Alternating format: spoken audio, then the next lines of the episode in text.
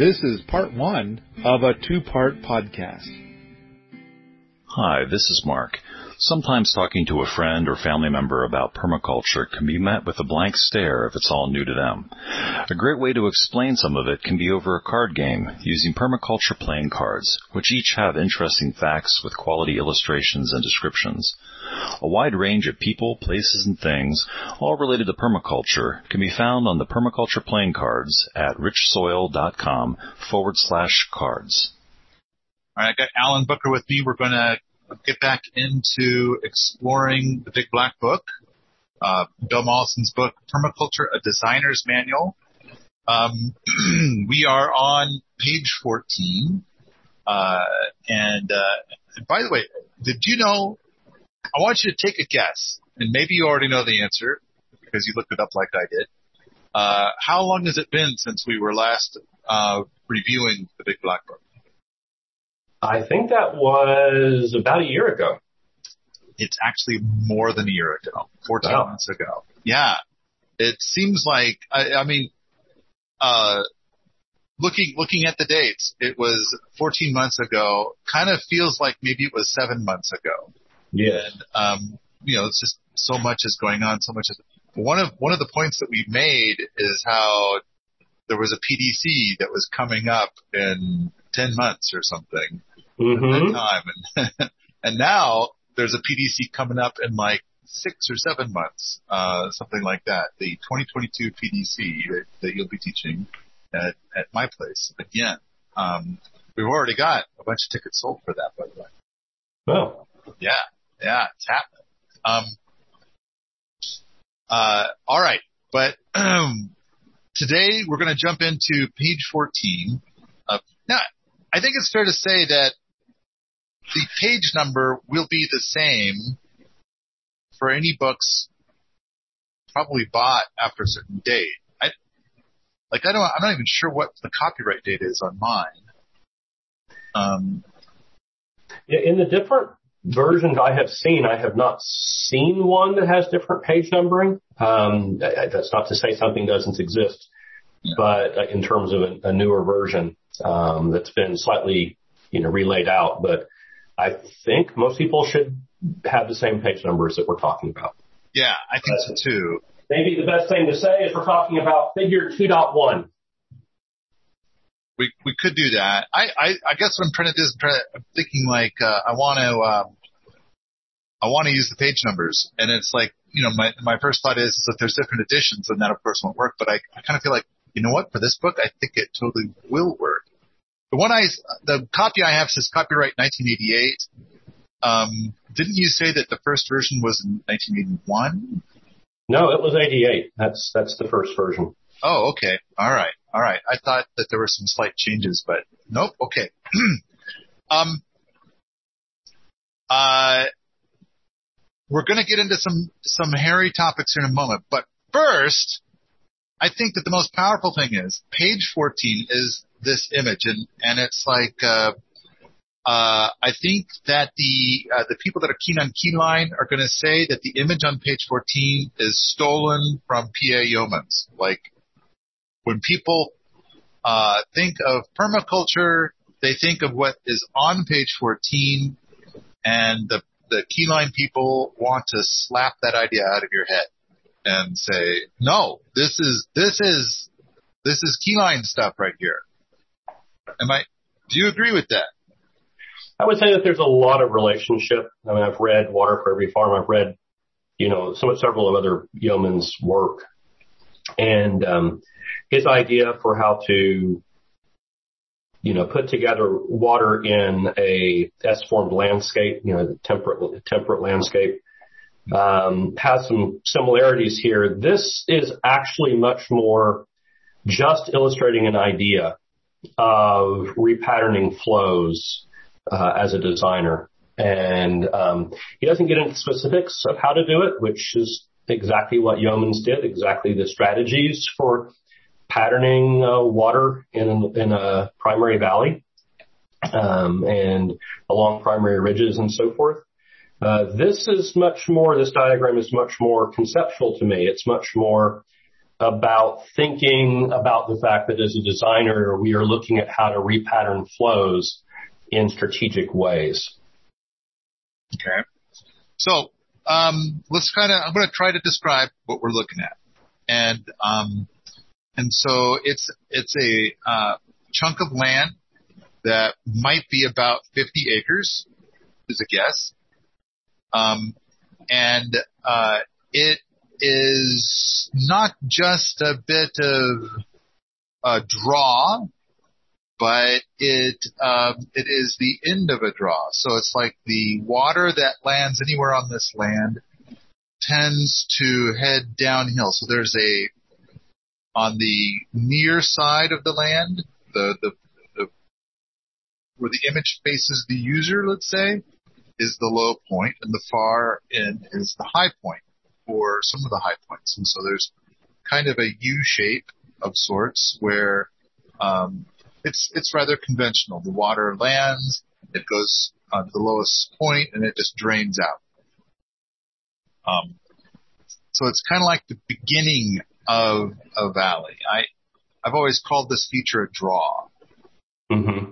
Yeah, Yeomans. If if I'm reading this diagram properly, it's kind of implying that there's something of a ridge line towards the back. You know, your ridge line running from left to right, mm-hmm. and that therefore this would be sort of a little uh, valley coming down off that ridge line, uh, coming towards the front of the diagram. And on and, the left and the right are lesser ridges. Yes. Um, yes. Yeah. So, um, then, so we've got that, the top half is what was there when you arrived. The top diagram, there's, there's the same piece of land is drawn twice. Mm-hmm. So at the top is what was originally there, and then the bottom got a bunch of permaculture love. And um, the the thing that that's trying to demonstrate, the thing that the image is attempting to demonstrate, is that by default the water just goes down under the draw and out, just the shortest possible path, a very direct, quick path.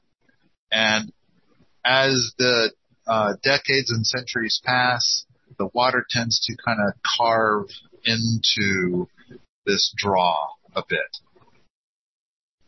And then along comes the Permie. And then the, the Permie starts to, um, build a collection of ponds, starting with something like at the highest point on the land, or not maybe not the highest point, but quite high quite high on the land and then makes a an artificial, let's say a ditch, um, to carry the overflow from that to another pond that is quite a ways away, but it's just only slightly lower than the highest pond. And then on and on and on and on like that until you've got like what looks like about a dozen ponds. 13 ponds. And then, um, so, uh, what runs out of a high pond goes into a, the next pond, which goes into the next pond, which goes to the next pond. So, and it crisscrosses back and forth across the property. On top of that, the, the lower image, the Permie image also has a lot of trees and it looks like they are deciduous trees. Um, it looks like there's also a couple of little windmills added in, in there. Is that what I'm seeing? I believe so. Okay. Um, no structures, uh, uh, nothing else. Just, it looks like ponds, trees, and windmills is the only change to the above image. And it looks like the above image, the, the original image, had no trees. It was bare land. Yes. Yeah, I had always read that and those windmills as being mechanical windmills that were used to pump water to a higher pond when the wind was uh, um, allowing. Ooh, okay, all right. All right. If you look closely, there are some arrows showing what looks to be water maybe moving uphill um, around those windmills. So I'm assuming that you know, uh, one of the more effective ways of using a windmill instead of trying to generate electricity is to use a mechanical pump on a windmill to pump water uphill.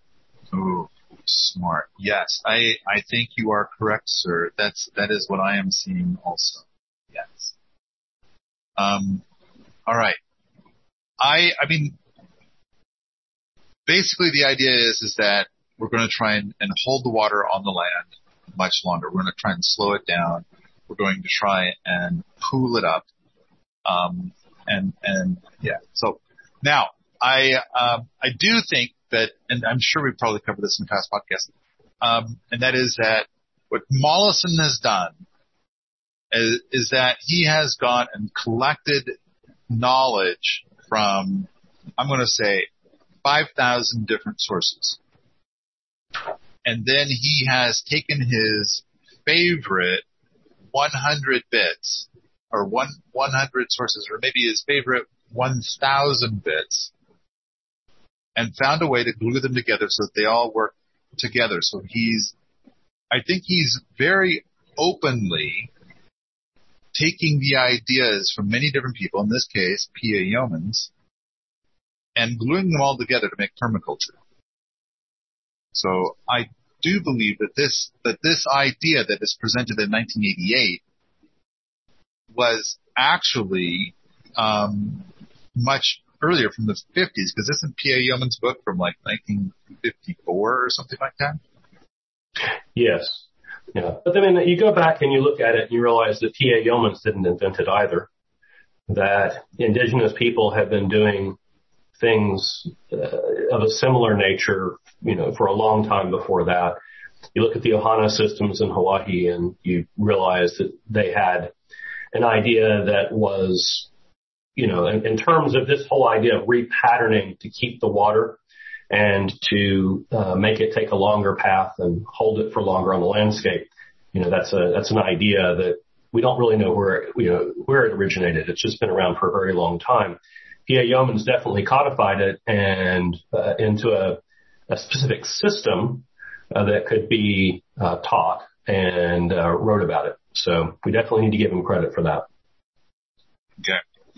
Um, I uh, I would say that yeah, you got to give him credit for that. I I want to say that it's there's something about documenting it. I mean, it's one thing if somebody does a thing like I did it first, and it's kind of like, well, did you document it? Did you share it with anybody? No. Then it's kind of like, I don't know.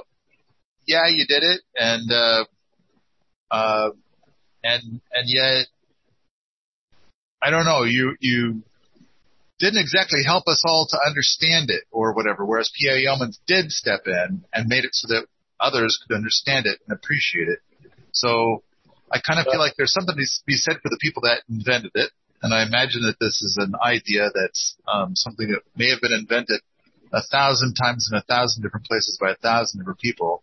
Yeah. As far as we know, P.A. Yeomans is the first to actually document it and then therefore infect many more brains with it. Yeah, I think I mean, you have to go, go back and look at the fact that many indigenous people, their culture was oral you know, and therefore they encoded their information in uh, stories and oral traditions, and that's how they passed them down. So, you know, that's that was their that was their mechanism of uh, knowledge keeping.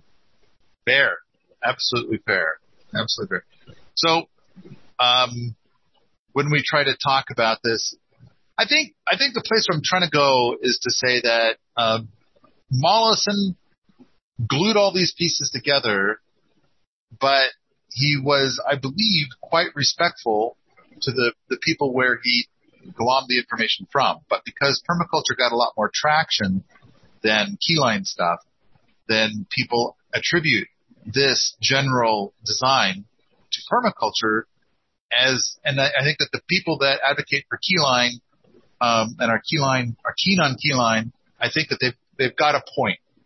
You know, that uh, this this should be attributed to Keyline and PA Yeomans rather than permaculture. And it, and it's like, well, fair, fair, and yet here we are. And when we think of permaculture, I think that what we what we observe here is one of the, the key things. Now, speaking of uh, people adopting things and not knowing about the other things. Um, Sepp Holzer, this is exactly what he does on his property. Is that he's got uh, 110 acres and he has about 70 ponds, and then the water crisscrosses back and forth. Although he has taken an extra step further and and somehow kept the cold water and the warm water separate.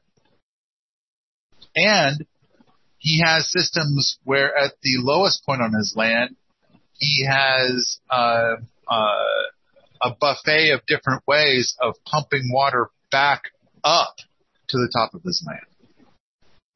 And so recycling that water, reusing that water, keeping it passing through. Yes. Um, which, you know, it's possible that Yeomans suggested at some point. I, I'm not familiar with that, but, um, uh, the little, the little windmills here kind of suggest a little bit of that, not as much as what Holzer does. Right. And, and Holzer may have gotten it from Yeomans because I get the impression that, that Holzer hadn't heard the word permaculture until like, uh, around the time that Bill Mollison showed up at his place and said, this is permaculture. Mm-hmm. I think there, like I said, there there are different traditions uh, that have been around on many continents that use ideas of this nature. Uh, they do emerge in you know these kinds of landscapes where you've got terrain and where water wants to run off quickly if you don't do anything with it. So, you know, there. I guess we could go back and do a literature search and and find, you know, historically the many different ways in which these ideas have descended down into, you know, modern usage. Um, but I would say they've probably emerged on multiple continents and, and we could track them that way if we wanted to go back and spend the time to do it. All right. I, um, I, I just kind of feel like this, this image is one of the things that is a powerful draw for me to permaculture is basically, um, getting you know, holding on to the water from the wet season through the dry season and um, and being able to improve the, the overall hydrology on a property. And this is an excellent example of romancing nature. That that with without the gardener, then um, nature pines for the gardener. And and then when there is a romance between nature and the gardener, that so much, there's so much more. There, there is, um, uh, a joy that comes out of it, which is expressed in water and trees and gardens and mushrooms. This is a big part of permaculture to me. Yes. I mean, I, when I look at this one, the, the thing that hits me is that, you know, this is human beings acting as a keystone species in the landscape, uh, which we have for tens of thousands of years, if not more. Um, that what we're looking at is a repatterning of flows to create, you know, uh, storages and uh, therefore articulate edge. We're creating new edge. Um, and interestingly, we aren't just creating storages, but in some cases, which I would call an accumulation. But in some cases, we can use the similar strategies to also create um, drainages or water shadows so that we can create gradients across the landscape. We can actively create areas with more accumulation and others intentionally with less accumulation to create uh, additional uh, ecosystem edge, right? With additional uh, niches that didn't exist before, creating ecotones and boundaries in landscapes, and therefore increasing the overall biodiversity and fertility of the landscape. So there, when you start repatterning water, and again, we, this would go back to talking about Yeomans' uh, scale of permanence. You know, water is very high. Hydrology on the, the landscape is very high on the scale of permanence. It's one of the very first things that you address in um, this scale of land design. When you do that and you articulate that edge, you repattern to create accumulations and shadows then um, you are setting the stage for a lot of your downstream design by creating this diversity of habitat, a diversity of environmental niches uh, and so forth. And then from there, uh, that's, that starts to set backbone patterning for subsequent stages of the land design, including where access is going to go, where buildings will eventually go, and so forth. I am ready to move away from page 14. And my first notes for page 15 are at the top of the second column. But do you have anything else you want to say about page 14? Um, no, I, I think I'm, I think I'm, I'm pretty happy with 14. I guess I would say over there just noting that um, page 15 uh, has Birch's six principles of natural systems. And I won't go, uh, I don't want to talk through all of those individually, but I do want to um, point out something that I think is is important. Um, this chapter does use the word sustainable quite a bit.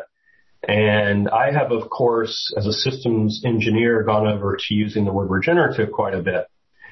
And um, uh, I guess just to point this out, um, sustainable, the way it has been defined, and in many cases greenwashed these days, um, is about it, it carries with it this idea of maintaining a system at its current state of productivity. And the more you study um, biological systems, living systems, and the dynamics of living systems, the more you realize that, of course, that is just about an impossible task because living systems are evolving. They're learning, evolving um, autopoietic systems. And autopoiesis is the, the process of self-making. They make themselves, they build, they expand over time. And I guess maybe uh, to, to make it more concrete, what I'm saying is like, you know, Paul, you, you've been a gardener. What if I told you your, your goal was to make your garden sustainable in the sense that it stayed exactly as it was? Is that doable? Um, of course it is doable. And, and of course the point you're trying to get at is, is that that's not what I want. Well, no, I mean, you can't keep a garden in the sta- in stasis. A garden has living systems in it it will constantly be evolving and changing. True. Right? That's what I'm saying. You There's can't no way to stop that. That's right. In, in general, your garden is either is going somewhere. It's not staying static.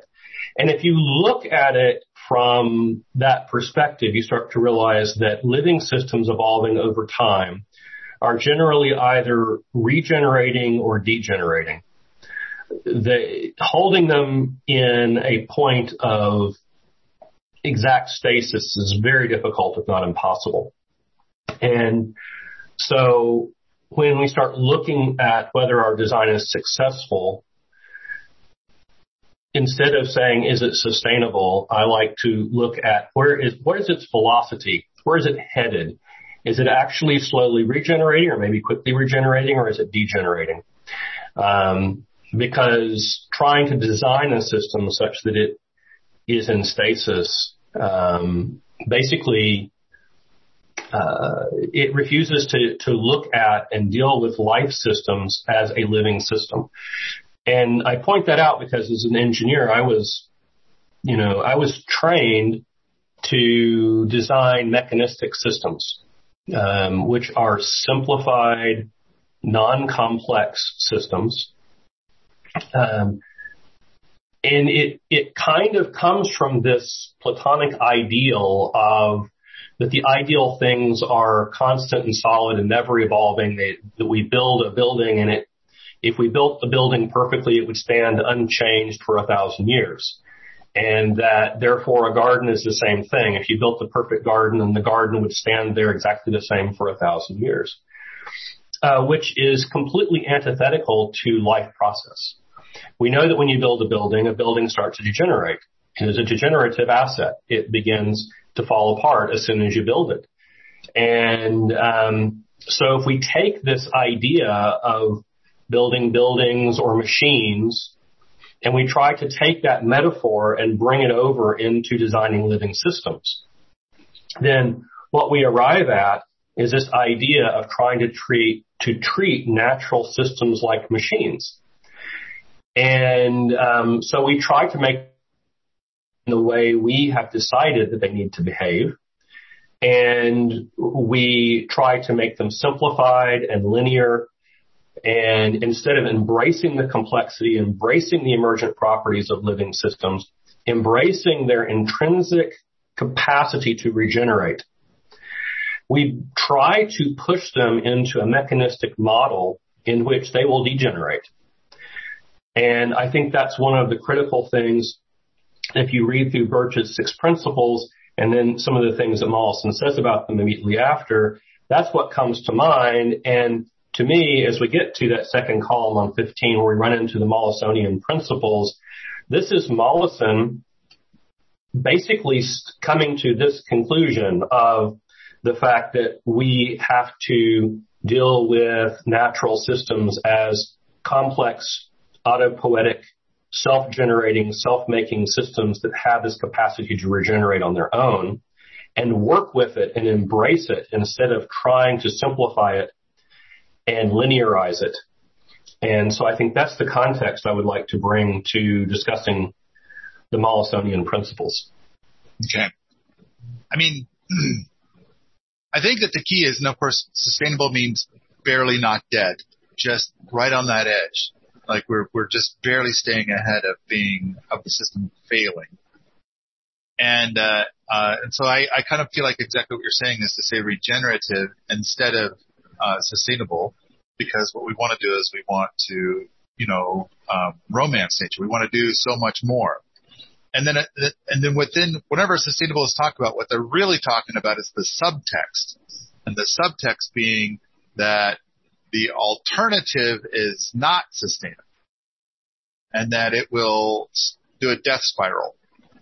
Yeah. And, and so like, uh, so anytime the word sustainable is being used, it's both a, uh, a euphemism and I think what, what you're saying is not a great goal. Not, I mean, it's, it's more like, it's, it's, it's more like trying to say, don't sign up for that dumpster fire over there. That, you know, it, it's, that's the subtext. And, and instead, let's do something that's at least better than that. And, and so it's kind of, the word sustainable kind of has a, a, a lot of negativity woven into it because of that, because of the subtext that's part of it. And, and so therefore regenerative, on the other hand, uh, is a purely positive. Let's, let's go forward. Let's, let's build up rather yeah, I would, yeah, exactly. I, I think that, that the, the thing is that the only examples of regenerative systems we have right now are living systems. Uh, we have not, as humans, built mechanistic systems that are regenerative. We've tried to argue that some of them are sustainable, and my argument would be no, they're not. They are all degenerative. They all degenerate over time. The only way we could create mechanistic um, systems that are regenerative would be to network them into a regenerative system in which they are part of a larger network in which their needs Uh, their needs to be repaired and regenerated over time are met from the abundance out of the rest of the system. I think it's possible to make a system in such a way, mechanic, you know, the mechanicalistically if I if I I'm not even sure if I'm saying that correct. Mechanistically. Mechanistically. Mechanistically. Yes. I think it's like I saw Sepp Holzer do it. And and so when he came to Dayton, Montana, he in in 11 days he built a thing like nearly a kilometer of hugelkultur, and then poof, he's gone. Then after he left, the system became more. And now I, I did go back months later and took video of how the system had become more. And I have not been back since. And I, but I suspect that the system continued to become much more. Therefore, falling directly into the space of being regenerative. Yes. It and was, it is a living system. And it is a living system. Now, yes. normally what I'm thinking of, for me anyway, maybe, and, and let me say my thing and then you can tell me how wrong I am.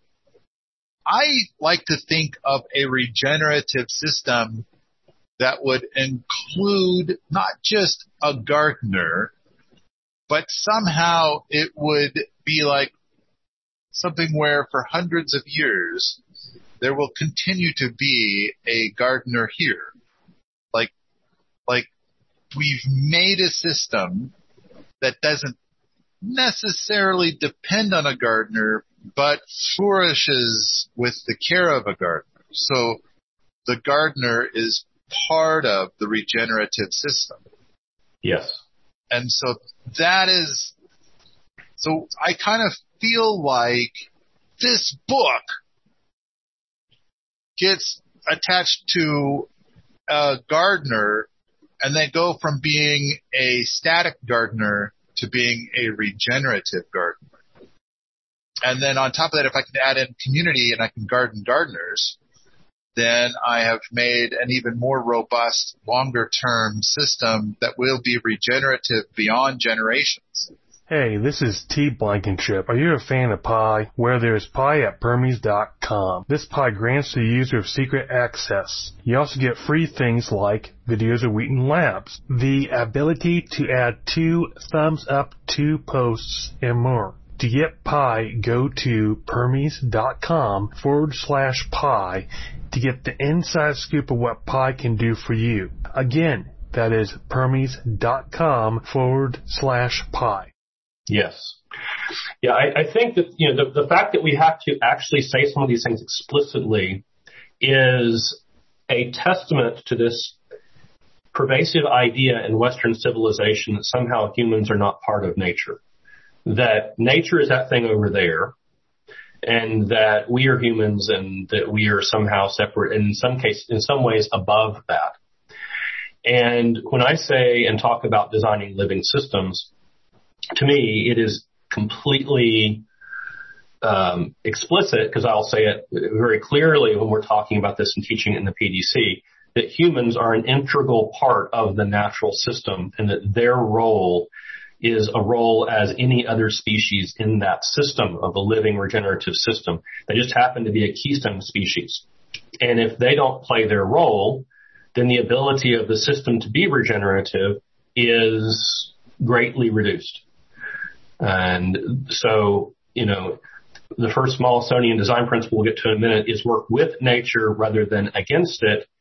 And to me, when I first read that, I thought to myself, we are part of nature.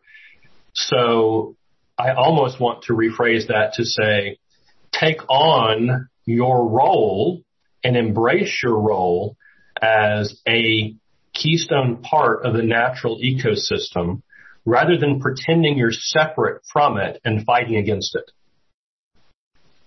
Your, your function to exist in nature is to be a gardener. Yes. Now, um, when we have that sentiment about humans are separate from nature, I think that a lot of that comes from, and, and you're saying uh, a step up, and and uh, I I think that or or people see themselves as above nature, mm-hmm. then um, I think I can understand where people are going to be like, you know, hey, we should be protecting nature rather than destroying it. Um, and and so the position that they're seeing, I mean, I think I think even the concept of protect nature isn't isn't the goal. And and I do think that there's there is some value in what they're saying because they're seeing something that is wrong. They look at a capo and they're like, "That is not okay, man."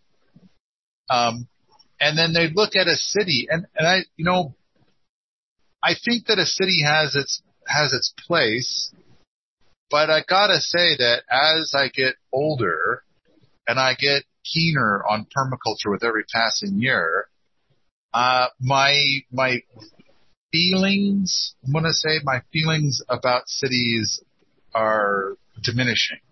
Like, uh, I, I wish for there to be less cities.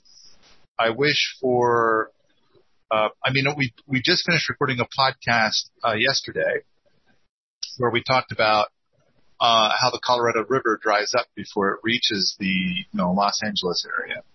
And, um, because it's, it's all the water got used up. Um, and, uh, it's, it's kind of like, well, we're trying to grow food, like 90%, some large percentage of the water, possibly 90% is being used for agriculture. So it's not just people.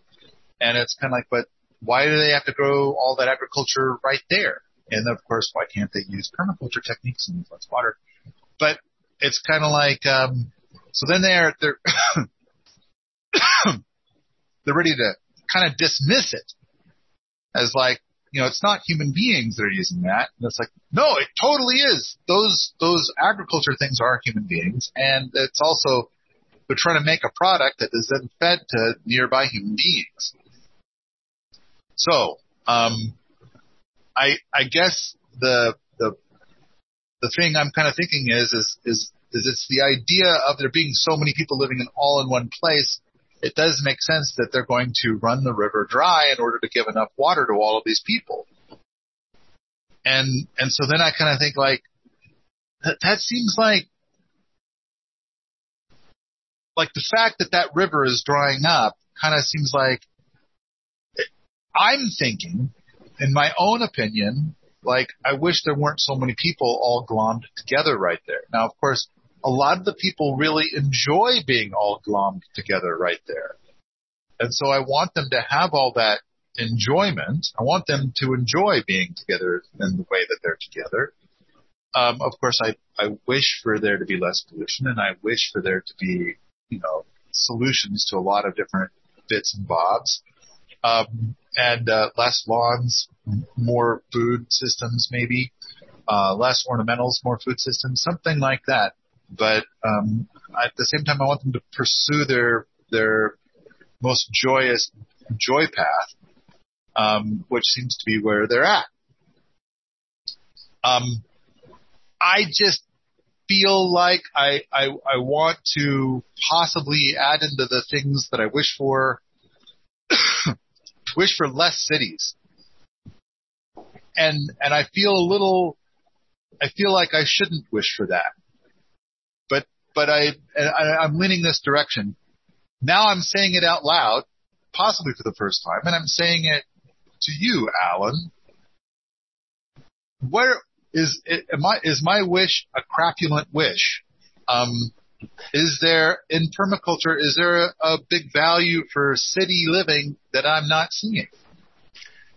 Um, I think there is value in having cities, but the way we have cities today is I'm going to use this term, and I, I, I know it's very hazardous to use this term uh, around you, Paul, but I'm going to say it anyway. The way that we have, and we're not allowed to go off on a two-hour tangent on this because we would we would we would be we, we are likely to. The way we have cities designed today is an anti-pattern. Um, and I'm using that in the in the, the I'm using that you know uh, I know Paul knows what that is, but for the audience, an anti-pattern, and why I said pattern is a is a word that we can go down a rabbit hole on. But oh, yeah, in uh, programming, the programmers came up with an idea of what we call an anti-pattern, and they define an anti-pattern as an obvious uh, first solution to a problem that kind of gets the job done, but that has all kinds of nasty negative uh, consequences to it. It's not really by any stretch of the imagination a good way of solving the problem. So, you know, that's what they would call an anti-pattern. And it's like what we have is this, the way we structure cities today is a series of anti-patterns. It's like it emerged, um, the patterning of cities emerged, um, because there were certain criteria and it met that criteria, but in so doing, it created all kinds of negative side effects.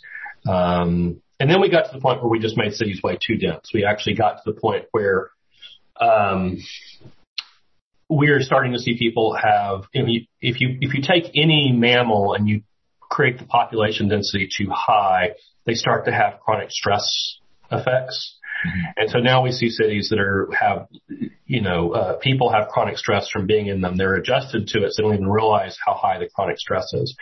So I would agree that that there is a population density above which it's very difficult to design a city and have people not be chronically stressed.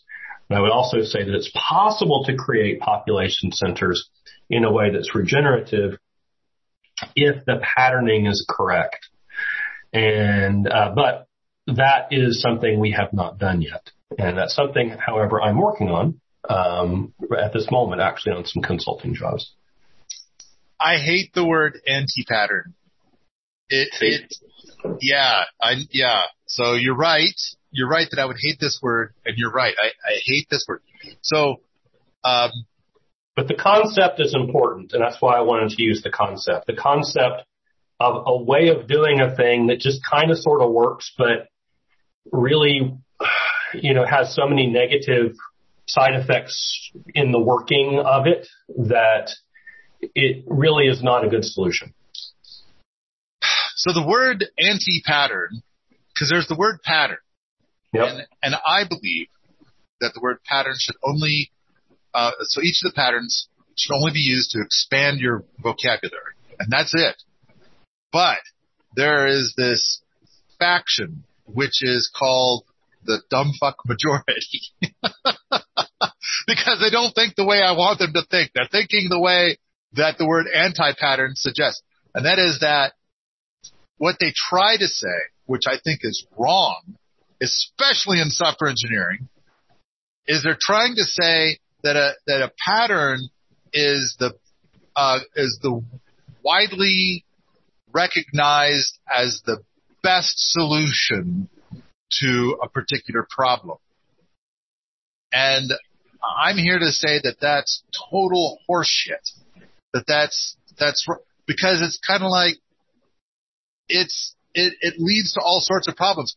Who decided it was best? And, and, you know, did you really go out and, and ask everybody? No, no, you didn't. And it's like, now let's look at the problem and see what is, what is it that, that you've said is best and you're a dumb fuck. And I'll bet I could come up with something even better that I could get more buy-in to than what you've suggested.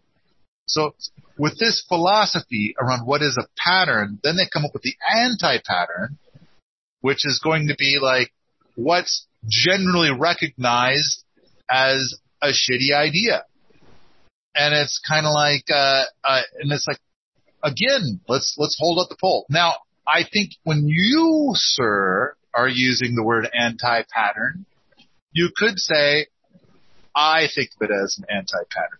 I think that's legit. I think anybody could go around and say, I think this is the best solution. I think that's fair.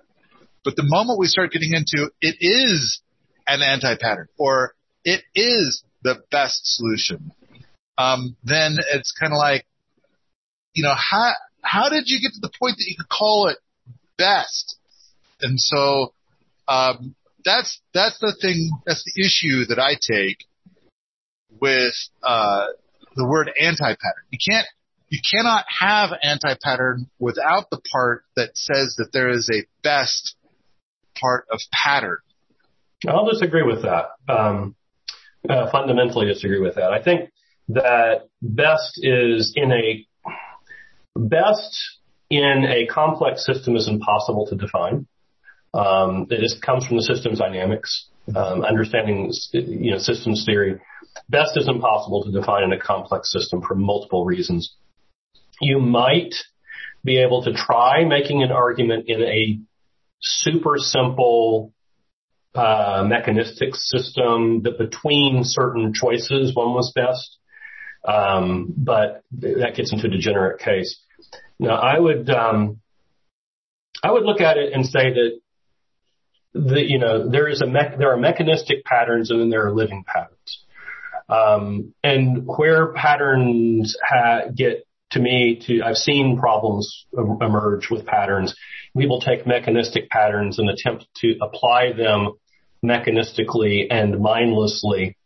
As in, this is a pattern in the same sense of like um, a, a pattern you would use to cut out or, or create a, a, part for a machine, right? That, that is, you do it exactly this way. This is the pattern, and you apply it mechanistically.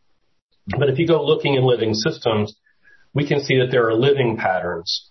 Those living patterns are broad and non-precise descriptions of the general systems dynamics. They, they tend to be much more qualitative.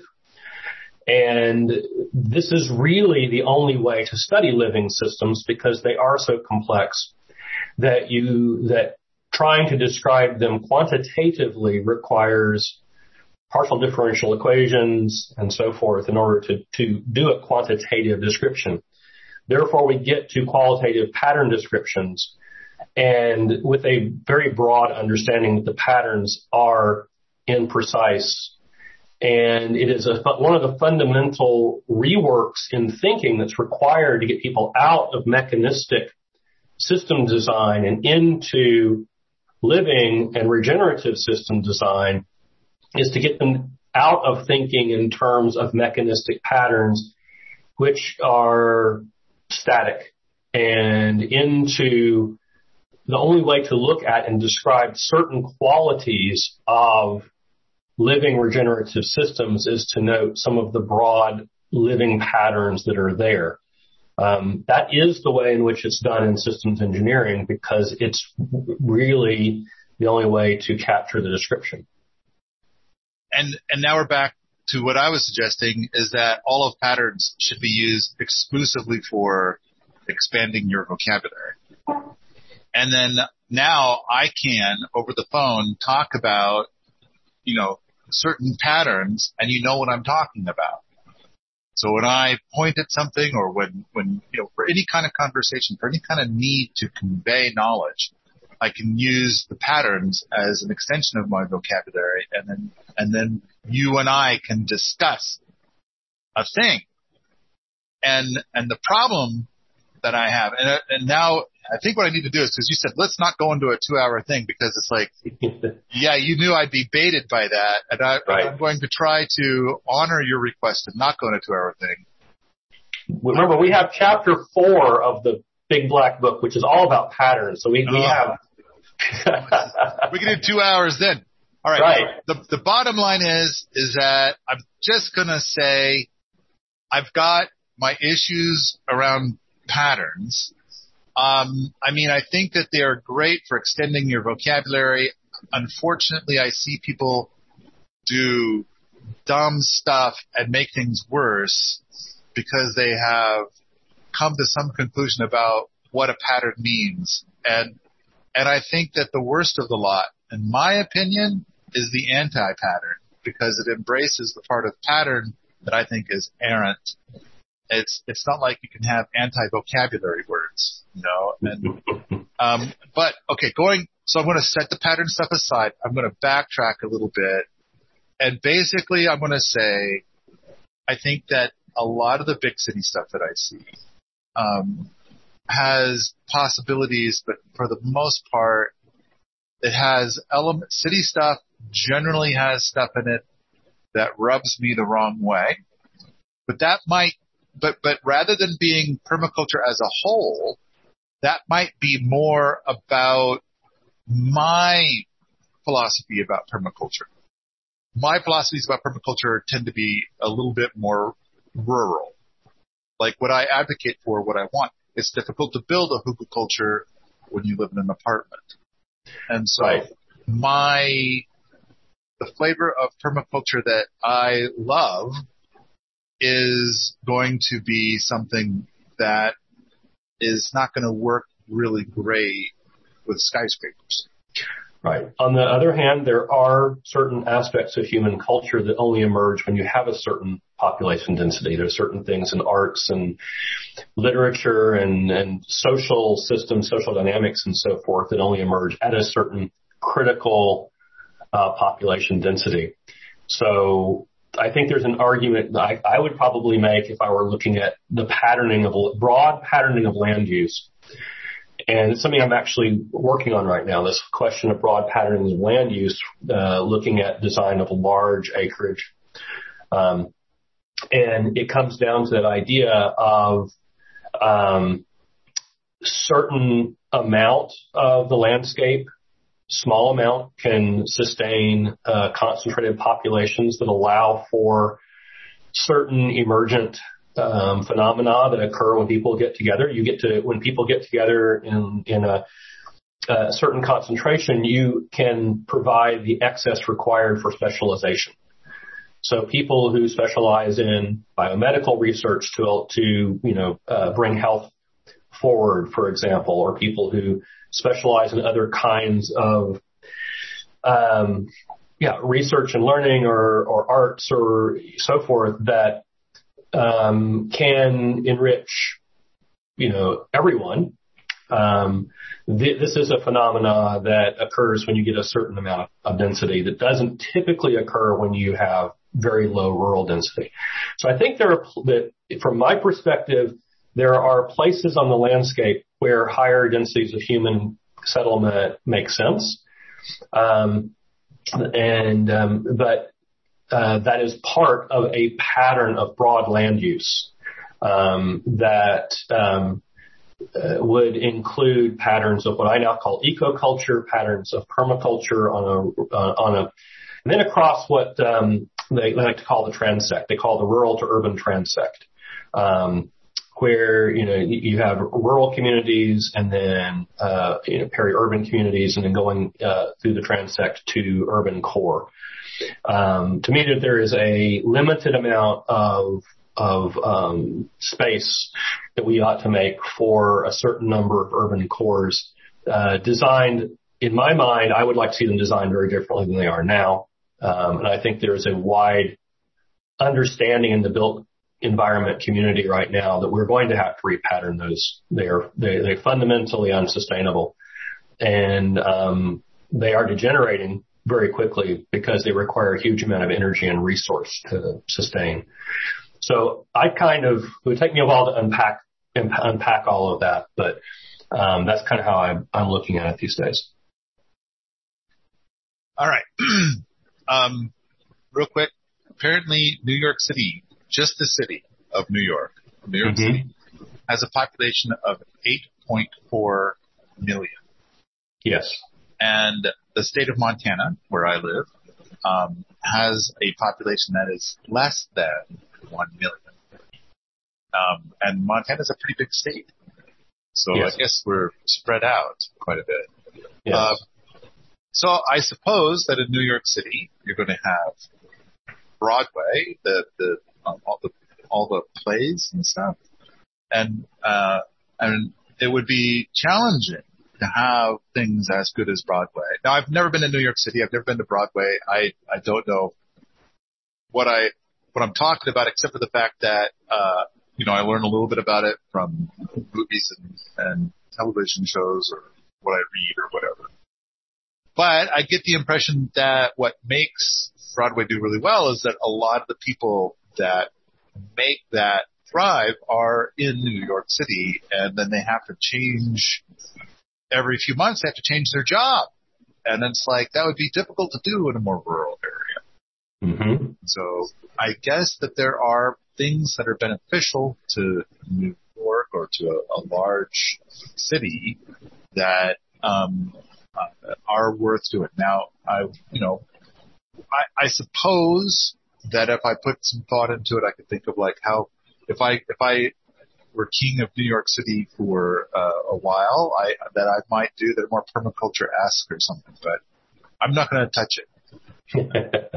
yeah, all I would say is that uh, the fact that, that I think that there are places for urban cores does not mean that I, I that I would attempt to defend the uh, current um, design of New York City. That's um, uh, that's that's where what I again I'll come back to the word you hate. Well, I would define as an, as an anti-pattern, um, in that um, for a lot of reasons we won't unpack right now, but we're just I mean including the fact that there are a lot of areas there where the, the human density is so high that the people who are living there are under chronic stress. Um, they have no access to nature uh, and, and that nature connection, and they have uh, and and um, because of the density and the fact that it's not um, interconnected with the means of production of the resources required, it requires them to to drag resources in from all around the world to actually sustain that city in its current state. So um, I would say that if I were trying to design an urban center, it would look nothing like New York looks right now. They do have Central Park. They do. And it's, I think, one of the few saving graces of the pattern. I mean, I've spent some time in New York and, um, uh, you know, you, it's, if you didn't have that respite in the, in the middle of Manhattan, then you would, it would, it would to me be almost unlivable. Okay. Well, they, you know, I'm I'm looking at a map of of New York City, and I and I see what looks like some other green space. So maybe there's maybe there's more, but okay, mm-hmm. I'm going to. Oh, um, I I gotta say that because because there was a time about ten years ago I was asked to present, and I was part of what I was asked to present is which is better, rural or city. Now, of course, if you live in a city, there are things that you can do, like like suddenly you can you know, like walk to work. And, and so that becomes an option or take a bus. But when you live rurally, there's no bus. And if you have a worky job, you're probably going to have a bit of a commute. And then if you have to change your worky job, then your commute probably just got even longer. But, yep. you know, it's like, uh, so then you've got this commute that requires a vehicle kind of now, since that time, because at the time I gave that presentation, I had to say that um, I felt like rural had a slight edge over urban, which apparently offended several people that were at the presentation, and it's like fair enough. Um, but now I kind of feel like with my with having had ten more years to optimize my designs and come up with the story of Gert and, you know, um, uh, further expand, ex, expand on that to Gertitude and, and actually trying to, you know, build some Gert habitat. Um, then yeah, I'm leaning more towards something that's a bit more rural. You know, can I can I make a community uh, that's going to be a bunch of Gerts um, on some acreage, and uh, they're going to be so happy there that they rarely need to leave. That's, you know, so I'm kind of, in a way, I'm trying to bring in the best of both worlds in a way. Mm-hmm. I mean, I think yeah. there's a lot of people that live in New York City and they rarely ever travel outside the city. Like yes. Maybe once every several years they'll travel outside the city. All of what they like is there. There's my understanding is most people living in New York City do not own a car. And it's like owning a car is like a, a thing that would just be dumb in a lot of ways unless you had such outlandish amounts of money that, uh, sure, what the hell, have your own car. Is my understanding. Yeah, I, I, I, think that we need, I mean, I, I think we need, um, dissensus here is, is the way to, to put it sense instead of consensus where everybody's trying to do the same. It's like, okay, you are in Montana and you are furiously working on systems design that makes rural living in Montana luxurious. Um, and there are people that are very drawn to that. And then there are people who are drawn to maybe a, a, a more, you know, population dense area. They really love the life of that is afforded by having a few more people around them in, in higher density and being able to support the specialization. So we need some other people out there who look at you and say, well, Paul, okay, that's just great for you, but I love, I love the dynamics of a more dense area and therefore I am going to take permaculture principles and look at what the patterning would be on that. Yes, I used the P word again to allow us to create luxurious regenerative living in that habitat. And if we got enough permies spread out all over the place, all figuring out how to create those designs for their place, we could create this mosaic landscape across, you know, that, that in which we had beautiful ways of living everywhere across the rural to urban transect. This podcast is continued in part two. Hi, this is Mark. Sometimes talking to a friend or family member about permaculture can be met with a blank stare if it's all new to them. A great way to explain some of it can be over a card game using permaculture playing cards, which each have interesting facts with quality illustrations and descriptions. A wide range of people, places, and things, all related to permaculture, can be found on the permaculture playing cards at richsoil.com forward slash cards.